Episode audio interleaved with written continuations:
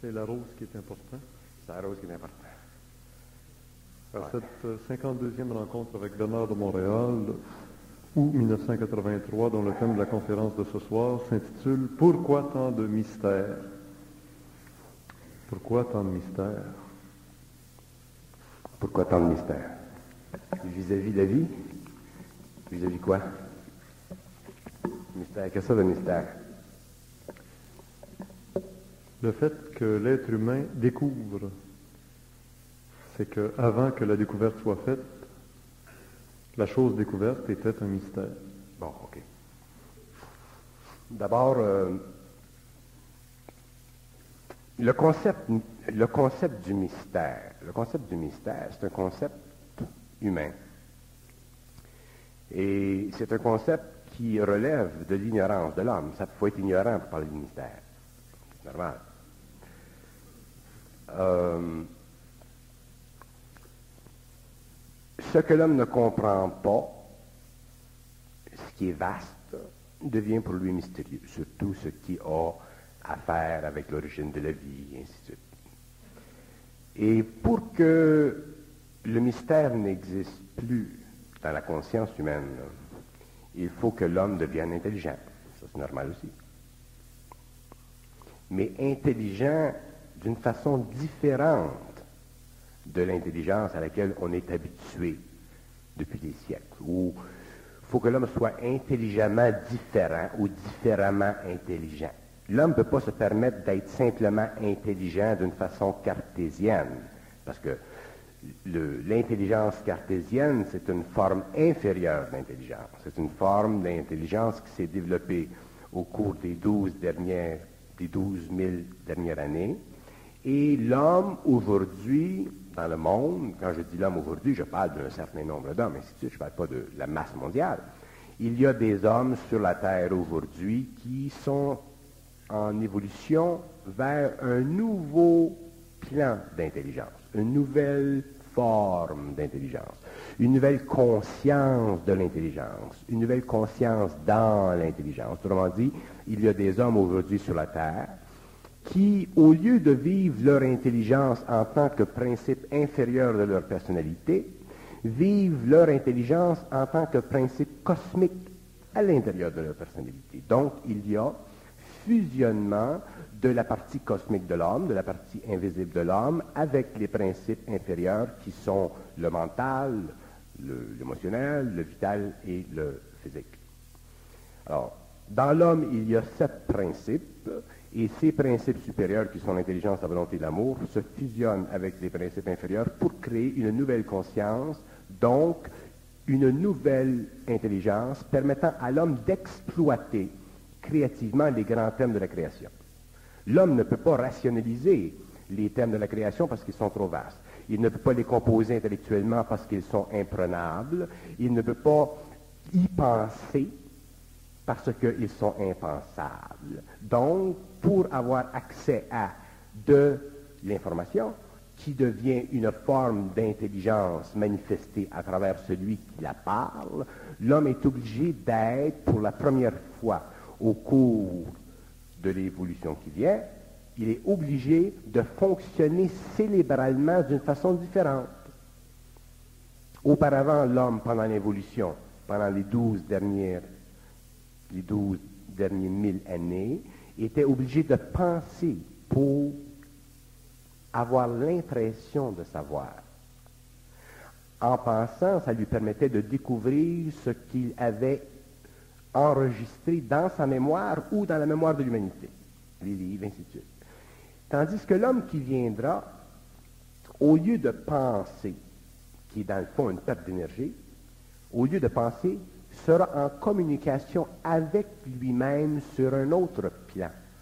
Donc, c'est la partie cosmique invisible de lui-même qui lui répondra, qui lui donnera de l'information. Mais l'homme est constitué phénoménalement de ce qu'on appelle l'ego. Et l'ego fait partie de la conscience inférieure de l'homme. C'est très bon, l'ego. Très beau, l'ego. Mais ça fait partie de la conscience inférieure de l'homme. Et cette conscience inférieure de l'homme doit être ajustée à sa conscience supérieure pour que l'ego ne parte pas en peur, pour que l'ego ne, ne charrie pas, pour que l'ego ne soit pas assujetti à des illusions qui relèvent de l'émotion dans son intellect. Donc, à ce moment-là, commence ce qu'on peut appeler l'initiation solaire de l'humanité, c'est-à-dire la pénétration dans l'homme à son insu, directement liée à son choix d'incarnation. Pénétration dans l'homme d'une vibration qui est une énergie, qui fait partie du rayon d'intelligence, et qui commence lentement à faire vibrer en lui, en premier, la partie mentale, autrement dit, la partie la plus haute, mais faisant encore partie de sa nature inférieure planétaire, ce qu'on appelle l'intellect. Donc ce rayon descend dans l'homme, fait vibrer l'intellect, et qu'est-ce qui se produit chez l'homme quand l'intellect commence à vibrer? Les pensées commencent à tourbillonner. Et l'homme commence lentement à souffrir de ce tourbillon parce qu'auparavant, l'homme n'était pas habitué à vivre de ce tourbillon de pensée. Avant, l'homme vivait il était capable de suffisamment contrôler ses pensées, arrêter de penser s'il ne veut pas penser, euh, dormir s'il ne veut pas penser. Mais là, tout d'un coup, là, ce rayon commence à fouetter cette énergie. Et là, l'homme s'aperçoit que, il ne peut plus arrêter de penser comme il pensait, comme il voulait. Qu'il commence à penser des pensées qu'il n'aurait jamais pensé avant. Il commence à penser des pensées qu'il considérait bonnes ou qu'il considérait mauvaises. ça, ça commence à le fatiguer. Parce qu'avant, il ne pensait pas des mauvaises pensées, il pensait à des bonnes pensées. Ou avant, il pensait à des mauvaises pensées, puis il ne pensait pas des bonnes. D'un côté ou de l'autre, ça, ça l'inquiète. Un criminel qui commence à penser des bonnes pensées, ses chums, ils vont dire, oh, qu'est-ce qui se passe avec toi? Puis une sœur qui commence à penser des mauvaises pensées, mais le curé va dire, qu'est-ce qui se passe avec toi? Ça crée une tension. Bon. Alors, l'homme commence à vivre ce que j'appelle la polarité mentale. Autrement dit, il commence à être assujetti à la souffrance mentale de la polarité qui est la souffrance résultant de sa recherche de la vérité. Parce que l'homme, il a une maladie qui fait partie de sa nature inférieure, c'est qu'il recherche la vérité? C'est une maladie, ça, recherche la vérité. Alors l'homme recherche la vérité, puis ça c'est normal si on le conçoit à l'intérieur d'une conscience subjective pensante. Alors, il recherche la vérité, puisque c'est un homme évolué, puisque c'est un homme sincère, puisque c'est un homme qui essaie de comprendre, ainsi de suite. Donc, l'homme recherche la vérité. Mais ce que l'homme ne sait pas, c'est que la vérité, c'est l'envers du mensonge. Autrement dit, ce qui est vérité pour un n'est pas vérité pour l'autre. Ce qui est vérité pour un chrétien, ce n'est pas vérité pour un arabe, ainsi de suite. Hein? Bon. Et dans le mensonge, c'est la même chose. Ce qui est mensonger pour un chrétien n'est pas nécessairement mensonger pour quelqu'un qui fait la magie noire. Hein? Quelqu'un qui fait la magie noire, Satan, c'est bien important, c'est son Dieu. Pour un judéo-chrétien, le Dieu qu'on connaît, c'est notre Dieu. Alors, la polarité du mensonge et de la vérité euh, représente simplement deux vibrations différentes installées dans le mental humain pour son évolution, pour son expérience, ainsi de suite. Mais lorsque l'homme arrive à la conscientisation, qu'il arrive dans un nouveau cycle d'évolution, que ce rayon, qui est une intelligence, entre en lui, il se produit que cette polarité qui au début était stable, on sait ce qui est bon, on sait ce qui est mauvais, on sait ce qui est beau, on sait ce qui n'est pas beau. Tout d'un coup, là, ça commence à se mélanger. Puis on n'est pas sûr si ce qui est bon, c'est pas bon, puis si ce qui n'est pas bon, c'est bon. Ça, ça crée ce que j'appelle de la torture mentale. Cette torture mentale-là a quelle fonction? Elle a la fonction justement d'épuiser le matériel mental dans la partie inférieure de la conscience humaine pour vider complètement l'homme de la pensée subjective polarisée en bien et en mal, pour élever en lui ou créer en lui une vibration d'ordre supérieur qui le produit direct de ce rayon. À ce moment-là, quand c'est créé cette couche d'énergie-là dans le mental humain, on dit que l'homme a une conscience supramentale c'est-à-dire une conscience qui est suprarationnelle, qui est intelligente en elle-même, qui est créative en elle-même, mais dont la fonction exorcise à tout jamais, au fur et à mesure que l'homme entre de plus en plus dans le pouvoir du rayon, exorcise à tout jamais la polarité pour l'amener éventuellement, éventuellement, au cours des années, à un état mental supérieur où il n'a plus besoin de penser pour savoir. À ce moment-là, le rayon l'informe, l'homme devient automatiquement connecté, si vous voulez, ou un canal, si vous voulez, avec une archive très vaste qu'on peut appeler la mémoire cosmique, et selon son plan de vie, selon sa capacité de supporter ce rayonnement d'énergie, il a accès à plus ou moins d'informations. Il est capable, selon son émotivité, ajuster à son mental, qui en retour sont ajustés à son mental supérieur. Il est capable de plus ou moins, selon son état, selon son évolution, selon son plan d'incarnation, selon son plan de vie, il est capable éventuellement de raffiner instantanément la connaissance, c'est-à-dire de donner à la connaissance qui est cosmique un visage humain pour un enseignement ou une instruction ou une science quelconque sur la Terre. Parce que l'homme fonctionne toujours avec des mots. Même dans la communication, l'homme fonctionne avec des mots. C'est seulement lorsque l'homme, plus tard, sort de son corps, va sur un plan qu'on peut appeler l'éther, où il entre en contact conscience directe avec son double, qui est la partie cosmique de lui-même, qu'à ce moment-là, il est capable d'utiliser le principe actif de la création atomique et installer dans le mental de l'homme, à distance ou en proximité, l'information qu'il veut pour des formes de communication nécessaires à l'évolution ou à son travail. On appelle ça de la télépathie. Alors, qu'est-ce que c'était votre question? La question était pourquoi tant de mystères? Alors, les mystères naissent du fait que l'homme essaie de penser à ce qui ne se pense pas. Mais comme il a de l'intelligence, parce qu'il a un principe mental inférieur développé, il est obligé, de par expérience, d'essayer de comprendre ce qui ne se comprend pas. Donc, qu'est-ce que c'est un mystère? C'est essayer de comprendre ce qui ne se comprend pas. Alors, on dit, je ne me rappelle pas trop trop du petit catéchisme, là, le petit catéchisme, essentiellement, ça devait être comme ça. C'est quelque chose que, assez pas de le comprendre, ça ne se comprend pas, mais c'est ça. On appelle ça un mystère. Puis pour supporter la validité d'un mystère, on, le, lui donne une valeur morale qu'on appelle la foi. Donc, manque pas de question, c'est de même, tout est correct. Bon.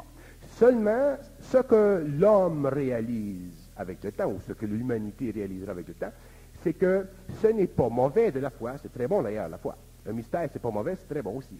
Parce que ça fait partie de l'état psychologique de l'homme inconscient. C'est normal, c'est très beau, très bon. Il y a eu des grands livres écrits sur le mystère. Des grandes professions de foi faites. Mais l'homme, ça va plus loin que ça.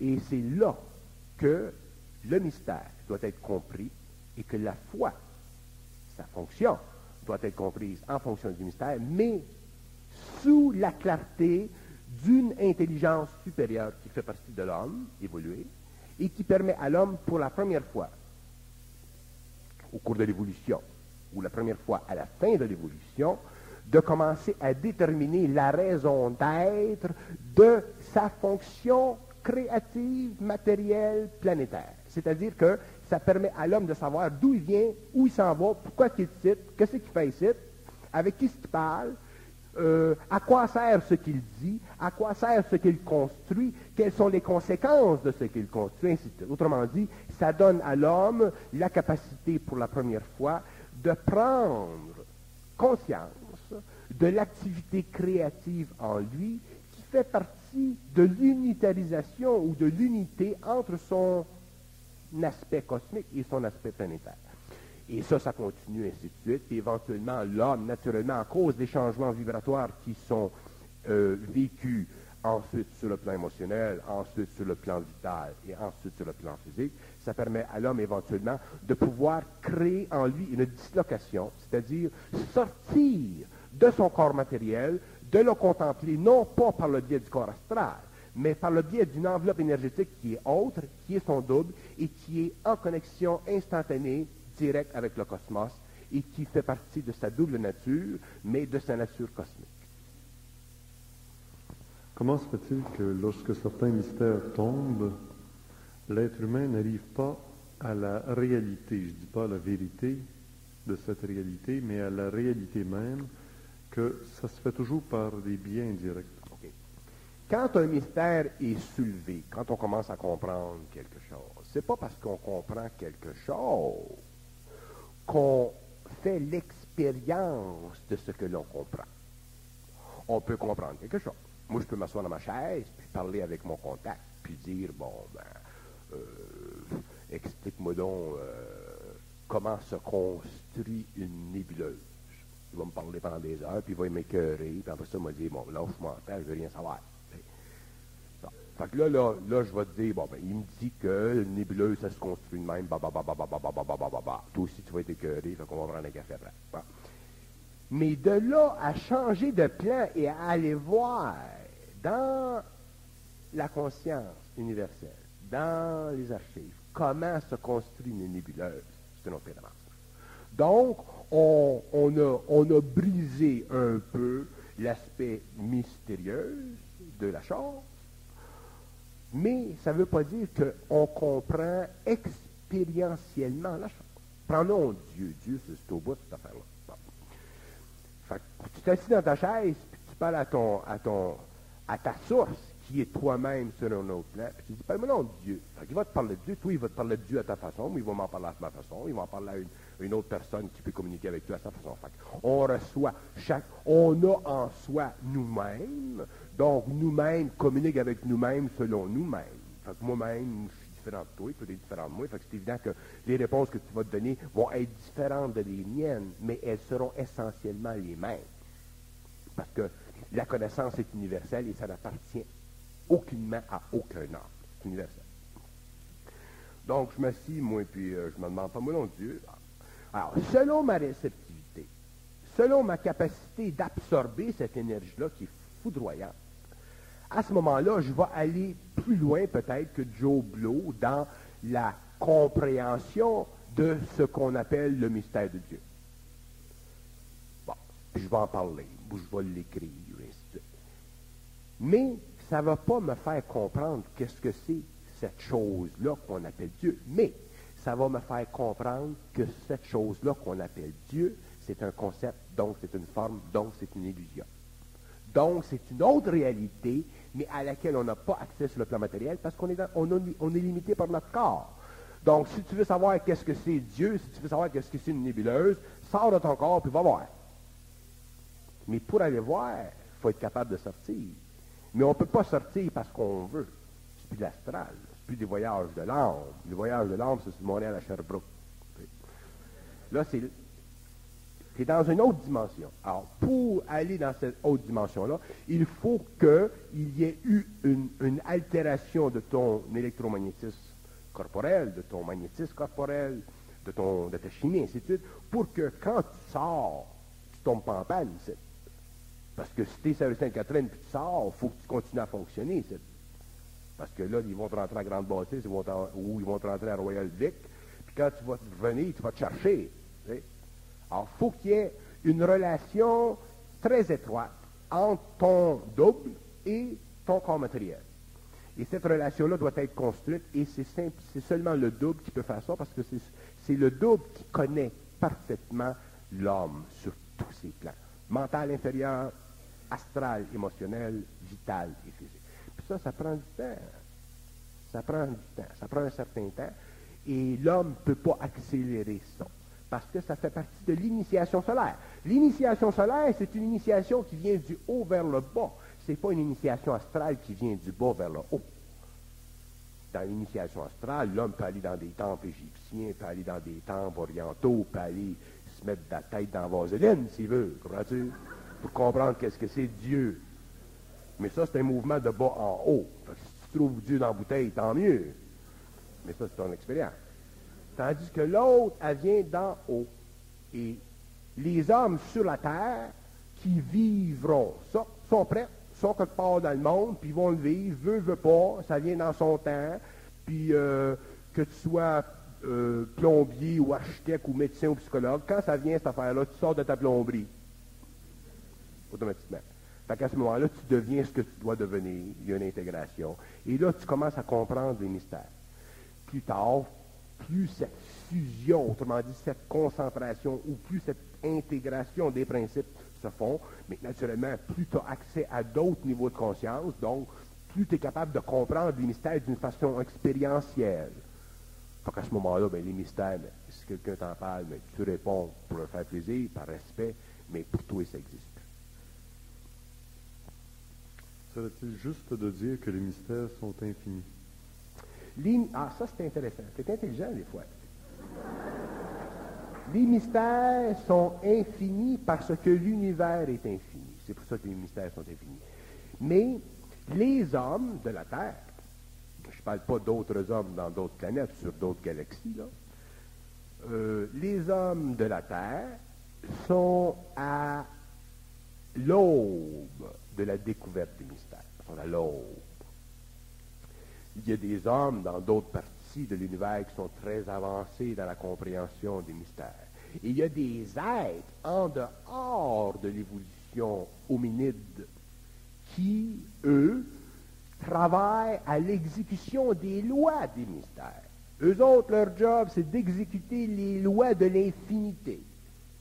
Et ces êtres-là sont ce qu'on appelle les êtres lumineux, les êtres de lumière, les êtres qui n'ont jamais eu à éprouver l'expérience du corps mortel. Dans l'Église catholique, ces êtres-là, on leur donne des noms. Souvent sont appelés des anges, souvent sont appelés des archanges. Les hindous leur donnent d'autres noms. Chaque nation, chaque religion donne à ces êtres-là des noms. Mais il y a une subtilité dans les noms qu'on donne à ces êtres-là. C'est qu'aussitôt que tu donnes un nom à un être qui n'a pas de nom, tu deviens automatiquement prisonnier de sa spiritualité. Donc, automatiquement, tu n'es pas capable de réaliser le principe de l'intelligence dans ces êtres. Tu ne peux réaliser que la forme spirituelle qu'ils im- qu'ils- qu'ils- qu'ils t'imposent à cause de leur énergie sur le plan de ton émotivité. C'est ça qui crée ce qu'on appelle le mysticisme spirituel religieux. C'est très beau, c'est une grande expérience, mais c'est pas la fin du monde.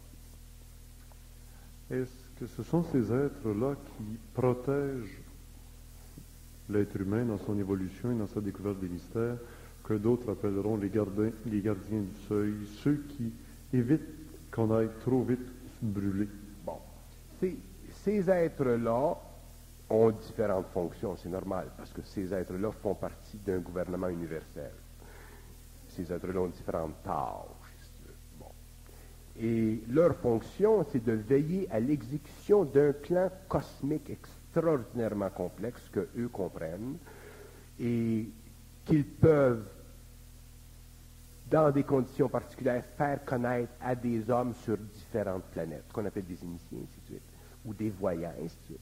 Mais soit directement ou soit par interposition. Autrement dit, ils peuvent travailler directement avec un être humain, ou ils peuvent travailler par interposition, c'est-à-dire travailler avec un être qui est déjà mort, qu'on appelle souvent un guide spirituel. Alors, les guides spirituels étant déjà en dehors de la matière, ont moins de problèmes de comprendre ou d'avoir une relation vibratoire avec cette énergie-là. Et étant de vibration inférieure, peuvent imposer à l'homme une constatation de fait sur le plan intuitif. Autrement dit, de donner à l'homme une capacité d'intuiter quelque chose que rationnellement il ne peut pas avoir accès. Alors, ces êtres-là sont les êtres suprêmes, supérieurs du cosmos. Et l'homme, un jour, doit en arriver à être très à l'aise avec eux sur le plan mental. Très à l'aise avec eux dans ce sens que l'homme devra apprendre au cours des siècles à communiquer avec eux d'une façon catégoriquement sémantique, comme l'homme avec l'homme communique d'une façon catégoriquement sémantique. Mais pour communiquer d'une façon catégoriquement sémantique avec des êtres qu'on ne voit pas, il faut être très, très, très, très ajusté à leur énergie. Et ce n'est pas l'ego qui peut le faire, ce sont eux qui le font quand c'est temps. On appelle ça l'initiation solaire.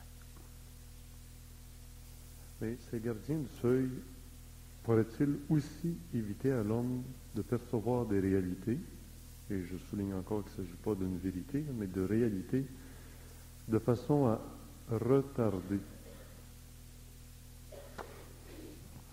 Le concept, ces êtres-là ne peuvent pas retarder l'évolution, mais ils peuvent mesurer l'échéance d'une évolution. Ils sont capables de savoir, à cause de leur, de leur compréhension parfaite de la structure atomique de l'homme, ils sont capables de comprendre parfaitement ce que l'homme doit savoir et ce que l'homme ne doit pas savoir, ce que l'homme peut savoir, ce que l'homme ne peut pas savoir, ce que l'homme peut supporter de savoir, ce que l'homme ne peut pas supporter de savoir, ce que l'homme peut exécuter à travers eux et ce que l'homme ne peut pas exécuter à travers eux. Donc, ils connaissent parfaitement la limite de l'homme et la limite de l'homme qu'ils connaissent devient pour nous la limite de notre connaissance. Normal. Sans ça, ben, on exploserait. On aurait le nombril rendu ici. Fait qu'on aurait de l'aide des hindous. Ça ne marche pas. Alors, il vient un point où on est obligé, à un certain moment, de vivre une sorte d'impatience parce qu'on a de l'ego, on a un corps de désir, on veut savoir, ainsi de suite. C'est normal. Ça fait partie de la vibration en nous qu'il nous donne. Mais aussi, on doit être protégé d'une trop grande d'une trop grande connexion avec un certain savoir tant que nos neurones ne sont pas ajustés. Si vous regardez les mystiques qui ont vécu des grandes expériences dans le passé, on va prendre, on, prend ici les mystiques catholiques parce que ce sont ceux qui sont les plus près de nous, ce n'est pas les seuls. On s'aperçoit que ces gens-là, quand ils vivent leur contact avec ces plans-là, d'abord, ils l'évitent déjà, c'est une job. Deuxièmement, ils restent en lévitation tant que ça n'a pas cessé, cette affaire-là. Ça veut dire qu'ils ne peuvent pas revenir veux. Ça veut dire que quand ils reviennent, ils ont tout oublié ce qu'on vu. Puis quatrièmement, ça veut dire que quand ils reviennent, ils ont été tellement blasés parce qu'ils ont vu qu'ils sont plus intéressés à ce qui se passe Parce que là, ils balayent. Ils balayent le monastère le restant de leur jour, puis de temps en temps, ils vite encore. Ça, ça les maintient. Puis éventuellement, ils meurent puis éventuellement, à cause de leur grande sensibilité atomique à la conscience cosmique à travers leur âme, ils créent sur la Terre ce qu'on appelle des miracles. Puis ça, ça permet à l'humanité de continuer à croire qu'il existe des mondes parallèles. Comment ça marche? Fait que ça, c'est bien. Mais ça va bien plus loin que ça. Il ne s'agit pas pour l'homme de l'éviter quand les autres veulent, il s'agit pour l'homme de l'éviter quand il veut. Ça, c'est une autre affaire. Et pour que l'homme en arrive à l'éviter quand il veut, il faut qu'il en arrive à ne plus être capable d'être impressionné spirituellement par eux. ça, c'est une loi cosmique. Moi, je vous l'ai dit parce que ça m'est dit. C'est pas quelque chose qui se prouve, ça. Ça se vit dans l'expérience. C'est une loi cosmique. Vous me demandez des fois, nomme-moi donc des lois cosmiques, ça, ça en est une. Pour que l'homme en arrive à contrôler l'énergie cosmique en lui, il faut qu'il en arrive un jour à être capable à ne plus être impressionné spirituellement par ce qu'il voit, par ce qu'il entend, par ce qu'il sait. À ce moment-là, l'énergie descend, son corps émotionnel, son corps mental sont ajustés, sont harmonisés, son corps vital est harmonisé, son corps physique est harmonisé. À ce moment-là, la connexion entre le mental de l'homme et le mental supérieur de l'homme est une connexion est une connexion parfaite, c'est-à-dire qu'il n'y a pas de place dans cette connexion pour aucune forme d'aberration. Aucune. Parce qu'à ce moment-là, l'homme n'est plus capable de penser. Donc, à ce moment-là, l'homme n'est plus capable de commander subjectivement ce qu'il veut. C'est-à-dire qu'il n'est plus capable d'utiliser le désir comme motivation pour atteindre des niveaux d'expérience, parce qu'il est totalement en dehors de la réflexion de l'ego. Donc, la lumière étant dans son ego, il ne vit plus au niveau du désir, il vit simplement au niveau de ces principes cosmiques qui sont l'intelligence, la volonté et l'amour. À ce moment-là, quand il, se commande de l'éviter, il évite. Quand il commande à la matière de l'éviter, elle l'évite. Quand il commande à la matière, elle lui obéit. C'est l'homme de la sixième restauration. Pour en revenir à cette descente de cette énergie vers l'homme que vous appelez vous-même l'initiation solaire, y a-t-il dans cette descente de cette énergie des éléments troubles, des éléments qui embrouillent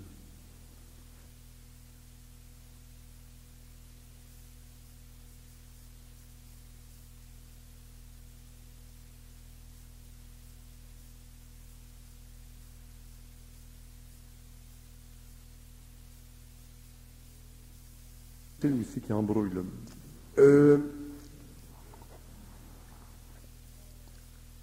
Quand vous passez une énergie intense à travers un fil qui n'a pas de résistance, il fond. Hmm? quand cette énergie-là passe à travers l'homme, il y a automatiquement une transmutation. C'est-à-dire qu'il y a dans l'homme de la fonte. Il y a quelque chose dans l'homme qui fond. Qu'est-ce que c'est dans l'homme qui fond? Ce sont les illusions. Ce sont les illusions. Parce que le mot illusion, c'est un mot universel qui contient tout ce qui n'est pas réel. Donc, il y a dans l'homme un ajustement entre l'illusion, autrement dit, son expérience consciente subjective, et le réel qui fait partie de eux, de ces niveaux de réalité-là. Donc, automatiquement, l'homme est obligé, en contact avec cette énergie-là, de subir des changements vibratoires sur le plan de son mental, sur le plan de son émotion, et éventuellement sur le plan vital et sur le plan physique, selon le degré d'évolution qu'il peut atteindre. Donc, c'est naturel. C'est inévitable. D'ailleurs, les initiés ont toujours dit que les hommes de la sixième race, ceux qui, ceux qui, ceux qui passeront de la cinquième à la sixième, ceux que certains ont appelés les fils de la lumière, ceux que Jean-Paul, Jean 23 a appelés les fils de la lumière. Les fils de la lumière souffriront de grandes souffrances. Pas de choix. Pourquoi? Parce que quand ça passe, ce rayon-là, c'est trop fort pour nos reins. Mais ça passe à travers nous ou à travers ceux qui doivent recevoir ce rayonnement-là. Ils sont connus, ils sont marqués, ces êtres-là dans le monde, qu'ils soient africains, qu'ils soient de n'importe quel pays. Et quand ils vivent cette expérience-là, il y a automatiquement trouble parce que la conscience subjective, la mémoire de l'homme est son plus grand piège. La mémoire de l'homme, c'est le support de son intellect. Ce n'est pas la vaste réserve de sa connaissance cosmique. Donc, tant que l'homme n'a pas accès à ces principes cosmiques, il ne peut pas utiliser la mémoire cosmique. Donc, il utilise une mémoire inférieure qui est expérientielle, qui est plus ou moins valable. Et cette mémoire, lorsqu'elle vient en contact au niveau de la forme, des pensées, avec ce rayon d'énergie, ça crée dans l'homme de la turbulence et ça peut créer de la confusion énorme. Et cette confusion est un signe de l'élargissement de la conscience mentale de l'homme. Et tous les hommes que je connais, moi, dans mon expérience, qui sont ou qui ont été en contact avec cette énergie, ont vécu un niveau quelconque de confusion à un certain point. J'ai eu des gens qui m'ont dit, oh, moi, je souffre pas, ça marche, tout est correct, bah, Puis des fois, je leur dis, c'est attends une couple d'années. Couple d'années, paf, le marteau tombe. Ça, ça dépend du plan de vie de chacun. Mais un homme ne peut pas passer d'une évolution à une évolution, d'une cinquième race à une sixième race. L'homme ne peut pas vivre la transmutation de ses principes humains sans souffrir de la confusion à un certain niveau parce que son ego à un certain point, doutera de ce qu'il vit. Et le doute, c'est la dernière barrière que doit franchir l'ego pour en arriver à vivre la connexion d'une façon permanente, absolue et absolument intransigeante vis-à-vis lui-même et vis-à-vis la source à laquelle il a contact. Dans à ce point-là, ben, quand tu as dépassé le mur du doute qui est très épais pour certains, un petit peu plus mince pour d'autres, quand tu as dépassé le mur du doute tu as franchi la conscience planétaire de l'homme, tu n'es plus influencé par les forces planétaires de l'homme, tu es enregistré dans le cosmos, tu es donné un numéro, et le numéro que tu es donné devient demain, quand tu passes à l'éther, la station de vie que tu connais et le lieu où tu dois être pour travailler et exécuter les plans scientifiques de la race racine. Eux autres te donnent un numéro. Ce numéro-là, il est vibratoire, il a, un, son. Et c'est ce son-là qui t'amène dans les espaces éthériques et qui te place et qui te situe exactement où tu dois être en tant qu'être travaillant pour le moment à la fois dans la matière et à la fois dans l'invisible. Plus tard, lorsque le rayonnement est encore accéléré, que l'énergie atomique de l'homme est élevée à un autre taux de vibration, l'homme disparaît, il devient immortel et à ce moment-là, il n'y a plus besoin de revenir sur la Terre. Il travaille dans d'autres espaces en état de relation fusionnée avec cette intelligence, cette énergie, et ça fait partie de l'évolution. Nos scientifiques nous disent que l'univers est en expansion. Tout est parti d'un bang il y a des millions d'années. Alors, quand on vous entend nous parler qu'on quitte le plan planétaire, qu'on s'en va sur un plan éthérique, où situez-vous le plan éthérique par rapport à cet univers qui est en expansion et où situez-vous le début de cet univers qui est en expansion? Le plan éthérique, c'est un sous-plan de la matière. Autrement dit, toute matière, toute matière possède un sous-plan. Le plan éthérique, c'est un sous-plan de la matière, et lorsque l'homme entrera dans le plan éthérique, il, aurait, il aura accès automatiquement au sous-plan de la matière. Donc, si l'homme, comme la matière est composée d'atomes, comme l'atome est une conscience, comme l'atome est, un, a une vibration, comme la conscience d'un homme qui est dans l'éther a le pouvoir sur la conscience atomique parce que c'est un être très évolué comparé avec la conscience atomique, l'homme dans l'éther est capable de faire changer, de donner un autre son à un atome et de changer sa vibration pour l'utilisation scientifique dont il a besoin. Un jour, quand l'homme sera dans l'éther, quand l'homme aura accès à son droit naturel, qui est le pouvoir de passer de la, matérialité à l'invisibilité, l'homme pourra comprendre facilement les lois de la matière, l'homme pourra comprendre les origines de la matière, et l'homme découvrira une chose très intéressante, c'est que la matière elle-même, le cosmos matériel, est infini expansionnellement, mais il est fini quantitativement. Ça, ça veut dire deux choses. Que l'expansion infinie du cosmos, elle est liée au fait que dans toute conscience atomique, il y a proportion d'intelligence et de volonté. Et la proportion d'intelligence et de volonté est égale à l'amour qui est émis dans le cosmos parce que nous appelons nous Dieu, parce que l'homme appellera demain un des Alephes. Donc, le monde matériel a la dimension quantitative et la dimension de surface qui est bien voulue par les Alephes selon le besoin de la cause. Donc, s'il fallait un jour, dans les temps immémoriaux, s'il fallait un jour que des univers aujourd'hui qui sont inhabités, qui deviendront habitables dans ce temps-là, soient rétrécis à l'échelle sonique de la conscience atomique de l'univers, ces êtres-là, autrement dit ces principes-là, pourraient réduire l'univers et l'amener au stade primitif du volume et de la surface de ce pôle-là. Donc, il existe, d'ailleurs les scientifiques ont déjà découvert qu'il existe énormément d'espace entre les atomes. Et l'homme découvrira un jour qu'il y a énormément d'espace entre les planètes, et il découvrira un jour qu'il y a énormément d'espace entre les systèmes indépendants qu'on appelle les super-univers. Et que cet espace qui sépare les différents super-univers est non pas un espace tel que nous connaissons, ce n'est pas un espace relatif, c'est un espace absolu.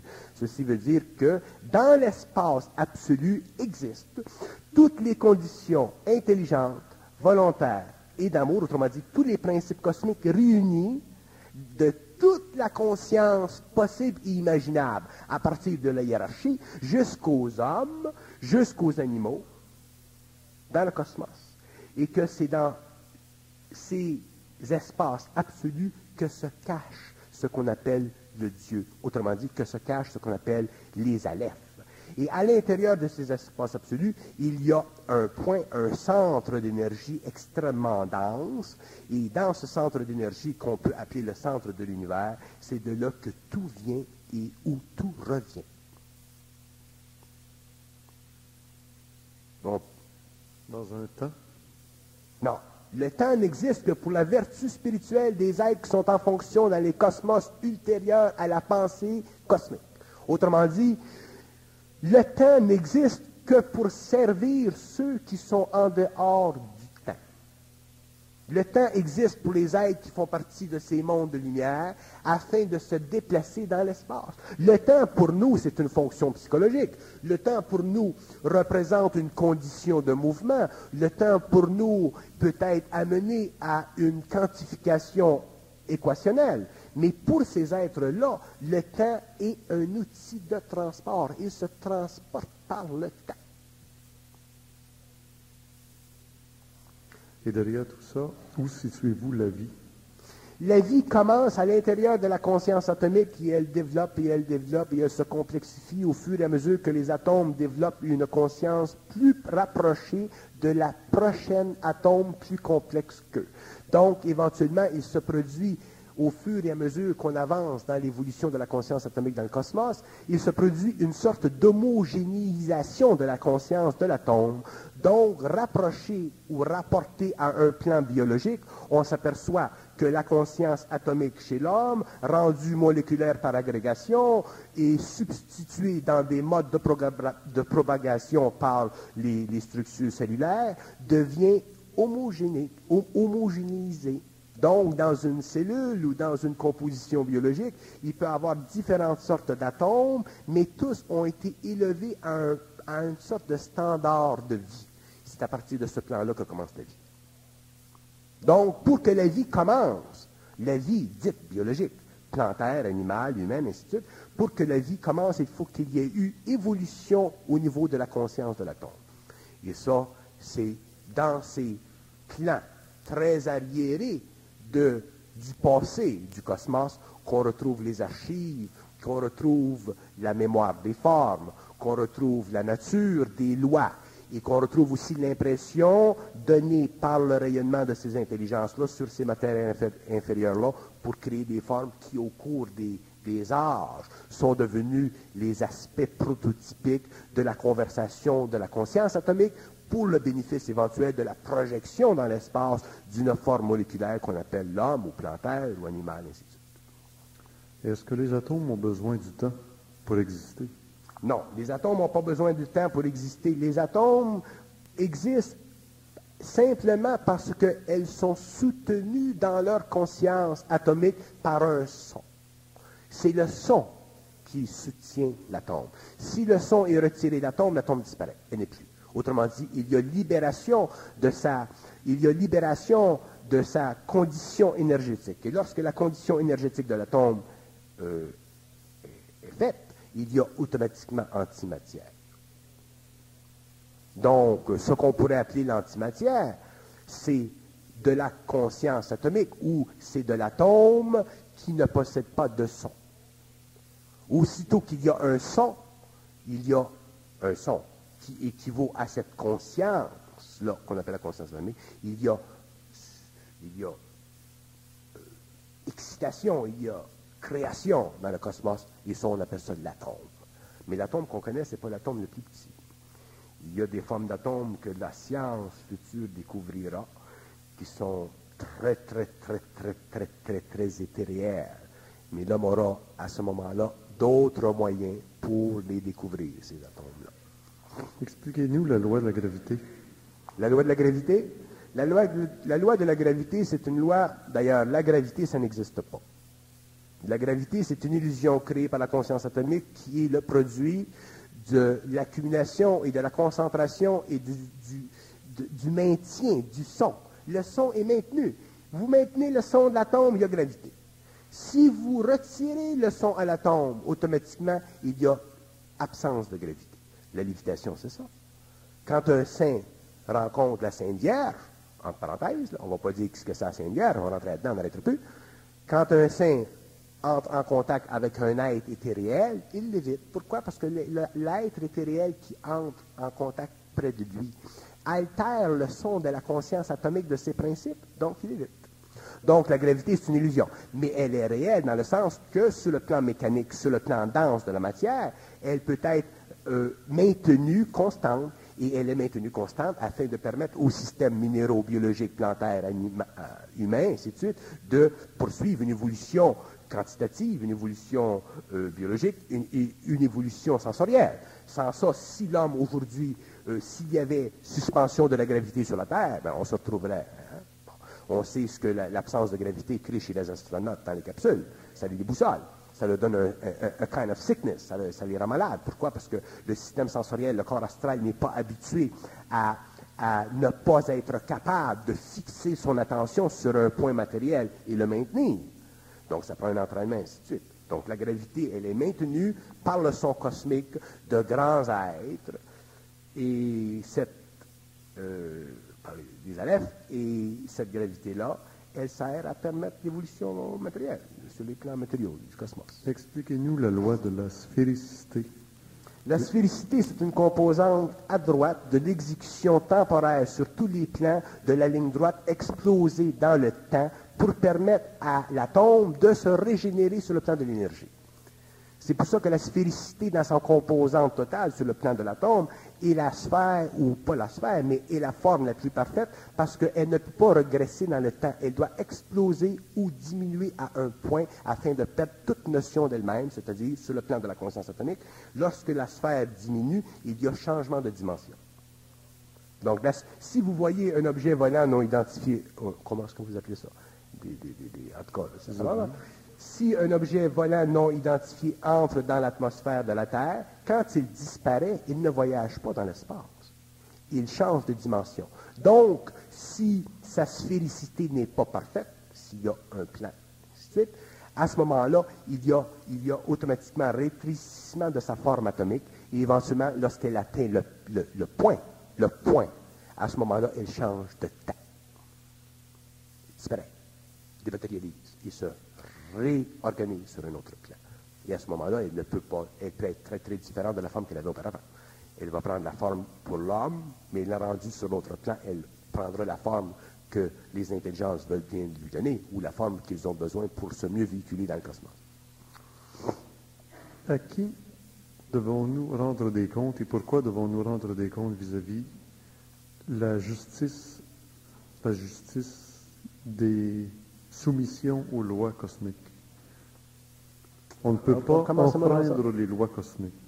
Ah, c'est subtil que vous dites. C'est pas qu'on ne peut pas enfreindre les lois cosmiques, c'est qu'on les enfreint quand on est ignorant. Quand on n'est plus ignorant, ben, on n'est plus capable de les enfreindre parce qu'on n'est plus ignorant. Mais dès qu'on les enfreint, on paye pour. Quand on les enfreint, on paye pour parce que si on ne payait pas pour avoir enfreint une loi cosmique, autrement dit une loi, une- une loi de vie, on ne pourra pas évoluer. Alors pourquoi ne pas avoir la possibilité de changer les lois cosmiques? Les lois cosmiques ne se changent pas. Pourquoi? Parce qu'elles sont immuables. Elles sont immuables parce qu'elles ont été établies de tout temps par les Aleph. Pourquoi? Parce qu'elles sont parfaites. Et si elles sont si parfaites, il serait donc impossible de pouvoir jouer dans les lois cosmiques. On ne pourrait jamais enfreindre une chose parfaite. On ne peut pas enfreindre une chose parfaite, c'est pour ça qu'il y a une loi de retour. Et c'est ça qui permet l'évolution. Si les lois cosmiques n'étaient pas parfaites, il n'y aurait pas d'évolution possible, il y aurait une faille quelque part. Alors à qui devons-nous rendre des comptes? Personne. On n'a pas de compte à rendre à personne. Rendre un compte, l'expression, l'expression philosophique de rendre un compte à quelqu'un, c'est simplement une expression philosophique temporelle, matérielle, sociétale. Sur la terre, on rend compte à l'homme parce que l'homme sur la terre est un être à droit égal avec soi. Donc, si l'homme sur la terre est un être à droit égal avec soi, il a droit à égale partition dans la vie de la justice qui émane de soi ou qui émane de lui-même. Donc, sur la terre, on doit respecter ceci. Sans ça, ça serait le chaos social. Mais sur le plan cosmique, c'est plus une question de philosophie, c'est une question de conscience. C'est une question de philosophie. Moi, je connais beaucoup de gens qui, philosophiquement, vont parler de la conscience, ou de l'âme, ou de Dieu, ou de la spiritualité, ou de la Sainte Vierge, whatever. Mais dans leur vie, il y aura quelque part, quelque part, une diminution de leur conscience. Autrement dit, une activité qui sera, qui créera une régression, qui créera une désharmonie part. Une désharmonie subjective quelque, quelque part. Et éventuellement, mais ils paieront pas, soit dans la maladie, ou soit dans quelque chose, dans une autre vie. Mais il y a, il y a effectivement une loi d'équilibre. Il y a une comptabilité. Il faut qu'il y ait comptabilité mais c'est réparti dans le temps. Si l'homme payait instantanément, si notre civilisation aujourd'hui payait instantanément cette, euh, cette, euh, cette dette, si vous voulez, à cause de l'affront que nous créons contre les lois cosmiques, on ne pourrait pas évoluer. On n'aura pas le temps de prendre l'expérience. On se détruit la main. Alors, il nous est donné du temps. De là, les cycles d'incarnation, ainsi de suite. Si l'absolu est, l'absolu est-il? Ah, c'est intéressant, ça. Le concept d'être est un concept humain qui permet à l'homme qui est conscient de penser qu'en étant conscient, il est. Mais il pense qu'il est parce qu'il a conscience simplement de vivre astralement au niveau de ses sens pour percevoir la forme en dehors de lui. Changez les plans, cet homme-là. Mettez-les dans le rêve. Quand tu rêves, as-tu conscience d'être autant que quand tu es sur le plan matériel? Hein? Tu es pourtant, mais tu n'es pas philosophiquement conscient de la nécessité de prendre conscience de ton être-té pour le bénéfice sensoriel de ton ego. Pourtant, tu es. Tu te réveilles le matin et tu dis, ouais, j'ai rêvé hier, j'ai eu du fun, c'est pas, pas, Ça, c'est sur le plan astral, c'est sur le plan de l'âme. Change de plan, c'est un volontaire. Ça change. Fait que si tu demandes la question, est-ce que l'absolu est, c'est une question qui, qui est simplement une question philosophique. Être ne veut absolument rien dire quand l'absolu est absolument absolument absolu. Faisant partie de cet absolument, absolument absolu, ne peut-on pas réaliser qu'en soi, on se ment lorsqu'on s'imagine être limité? Oh, très juste, très juste. L'homme, l'homme qui se sent limité ou qui se croit limité ou qui se dit limité ou qui vit une limite, automatiquement retarde son évolution. Parce que l'homme, ce n'est pas que l'homme est sans limite dans le sens que l'homme est sans limitation. L'homme a des limitations. Les êtres sur les autres plans ont leurs limitations. Les, êtres qui gèrent les cosmos, les, les, les crises providentielles, les, fils créateurs, ces êtres-là ont conscience de la limitation de leurs limitations. Et ils ont besoin d'une limitation pour bien voir à la, à la, à la concrétisation à l'intérieur des limites de leur monde. Sans ça, ça serait une diffusion dans le cosmos de leur activité. Il n'y aura pas d'ordre. Ça prend absolument une limitation à toute intelligence afin de créer un ordre. Une intelligence qui n'a pas de limitation ne peut pas créer d'ordre. Donc, la limitation, vue du point de vue cosmique, ça veut dire quoi? Ça veut dire être capable de voir les conditions parfaites qui nous permettent de parfaitement organiser ce que nous connaissons parfaitement. Ça, c'est une limitation. Elle est absolue et elle est parfaitement comprise par ces êtres-là. Ça, c'est sur le plan cosmique. Mais sur le plan humain, c'est la même chose, mais différent. Le problème de limitation n'existe pas avec les êtres cosmiques.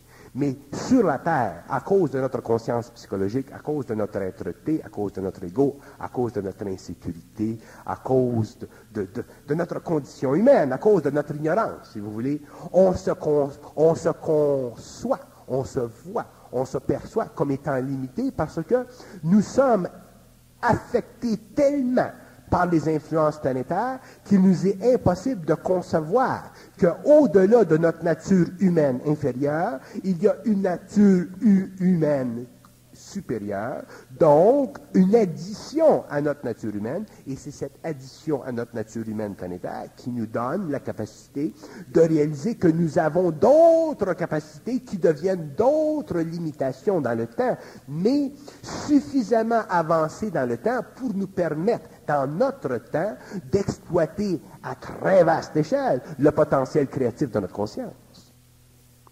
Donc, pour un homme de se concevoir, de se croire, de se limiter, c'est pas bon parce que ça le limite. Pour un homme de réaliser qu'il y a en lui des forces créatives qui sont très vastes, ça lui donne une, une capacité de dépasser les limites qu'il s'est données psychologiquement, philosophiquement et spirituellement, et qui l'amène éventuellement à prendre conscience, contact avec des intelligences dans d'autres mondes parallèles, et commencer à travailler sur un plan de science qui est valable pour l'humanité, pour l'évolution et pour tous les royaumes. Pouvez-vous nous expliquer Dieu doit se rapatrier? Dieu doit se rapatrier Le concept que vous me demandez, c'est un concept spirituel. Je peux vous en parler, si vous voulez. Moi, ça ne me dit rien, mais ça me dit quelque chose. Ça ne me dit rien dans le sens qu'à une certaine échelle d'évolution, Dieu est déjà rapatrié. Sur un autre plan d'évolution, Dieu doit se rapatrier dans ce sens que la conscience psychologique subjective de l'homme doit être réunie à sa conscience cosmique. Alors, quand on dit que Dieu doit se rapatrier, ça veut dire que la partie universelle de l'homme doit s'intégrer avec la partie planétaire pour former un homme nouveau. Vous nous aviez déjà dit cela dans les dix premières conférences. Dieu un jour doit se rapatrier dans le sens où l'univers doit revenir de l'alpha à l'oméga, comme aurait dit Pierre Théard. Oui, ça c'est sur un plan plus vaste. Dieu se rapatrie sur le plan des absolus en, conséquence la du perfectionnement des sciences qui, ont, qui, ont, qui auront été dans ces âges-là, développées, comprises par ceux qui font partie des mondes, des mondes de, des mondes de la lumière, de la hiérarchie. Ce sont, ce sont les êtres en évolution dans les mondes parfaits qui ont la tâche, si vous voulez, de comprendre Dieu. Ce n'est pas Dieu qui a la fonction de se comprendre. Dieu, ce n'est pas d'abord un être, mais oui. Bon, on va rester sur ça un petit peu, parce qu'on peut dire quelque chose. Dieu, ce n'est pas un être. Dieu, c'est de l'énergie. Les êtres sont le produit de l'énergie. Vous allez me demander d'où vient l'énergie. L'énergie s'auto-manifeste. Qu'est-ce que ça veut dire? Ça veut dire que l'énergie a toujours été. L'énergie a toujours été. Pourquoi? Vous allez dire, pourquoi l'énergie a toujours été? C'est pas possible que ça a toujours été. C'est pas possible, ça fait partie du langage humain. C'est pas possible, ça fait partie de la limitation psychologique de l'homme. C'est pas possible, c'est le résultat de l'incapacité chez l'homme de comprendre que l'infinité, c'est le début de la conscience éléphtique. Donc, si l'infinité, c'est le début de la conscience éléphtique, que vous avez dans le cosmos invisible, sur les hauts paliers de l'évolution, des êtres qui ont été créés par la conscience atomique, en évolution, et que vous considérez la conscience aléfique comme étant une manifestation de principe à l'intérieur de cette de, la catégorie limitrophe de cette infinité-là, à ce moment-là, vous pouvez commencer à réaliser que Dieu n'existe pas en tant que tel que nous le concevons, que Dieu c'est de l'énergie qui s'auto-développe, qui s'auto-manifeste, parce qu'elle est infiniment, parfaitement organisée. Ça veut dire quoi? L'infinitude de son organisation parfaite relève de la science que les êtres sur ces plans-là sont en, train, d'étudier. Si ces êtres-là euh, euh, euh, canalisent de l'information vers l'homme, c'est pour l'instruire un petit peu plus, mais c'est absolument impossible à un être humain de comprendre ou de transposer dans des mots ce qu'une vibration émanant d'un rayon peut catégoriquement expliquer sur le plan de la conscience atomique de ces alephes-là. Donc, autrement dit, ce que je veux dire, c'est que si il était donné à un être humain de recevoir dans son cerveau l'équivalence d'une lettre dans, dans, en parenthèse, le cerveau de ces êtres-là, son être dématérialiserait parce qu'il y aurait trop d'énergie. Autrement dit, une lettre, la valeur d'une lettre dans le cerveau de ces êtres-là détruirait l'homme. L'homme n'est pas un être qui doit être amené à la conscience par la connaissance il doit être amené à la connaissance par la conscience. Ça, c'est important pour tout le monde. L'homme est amené à... Qu'est-ce que j'ai dit? En tout cas, c'est ça. Le point qui est important pour l'homme aujourd'hui, surtout maintenant qu'on rentre dans l'autre phase du V, c'est de lentement réaliser que tous les outils seront donnés à l'homme sur la terre. Tous les événements seront donnés à l'homme sur la terre pour créer un âge nouveau. Et c'est pas à nous autres de commencer à nous concentrer et commencer à penser comment ça va se faire. Dans la deuxième partie de cette soirée de on verra les mystères propres à la psychologie de l'être humain. Merci de la.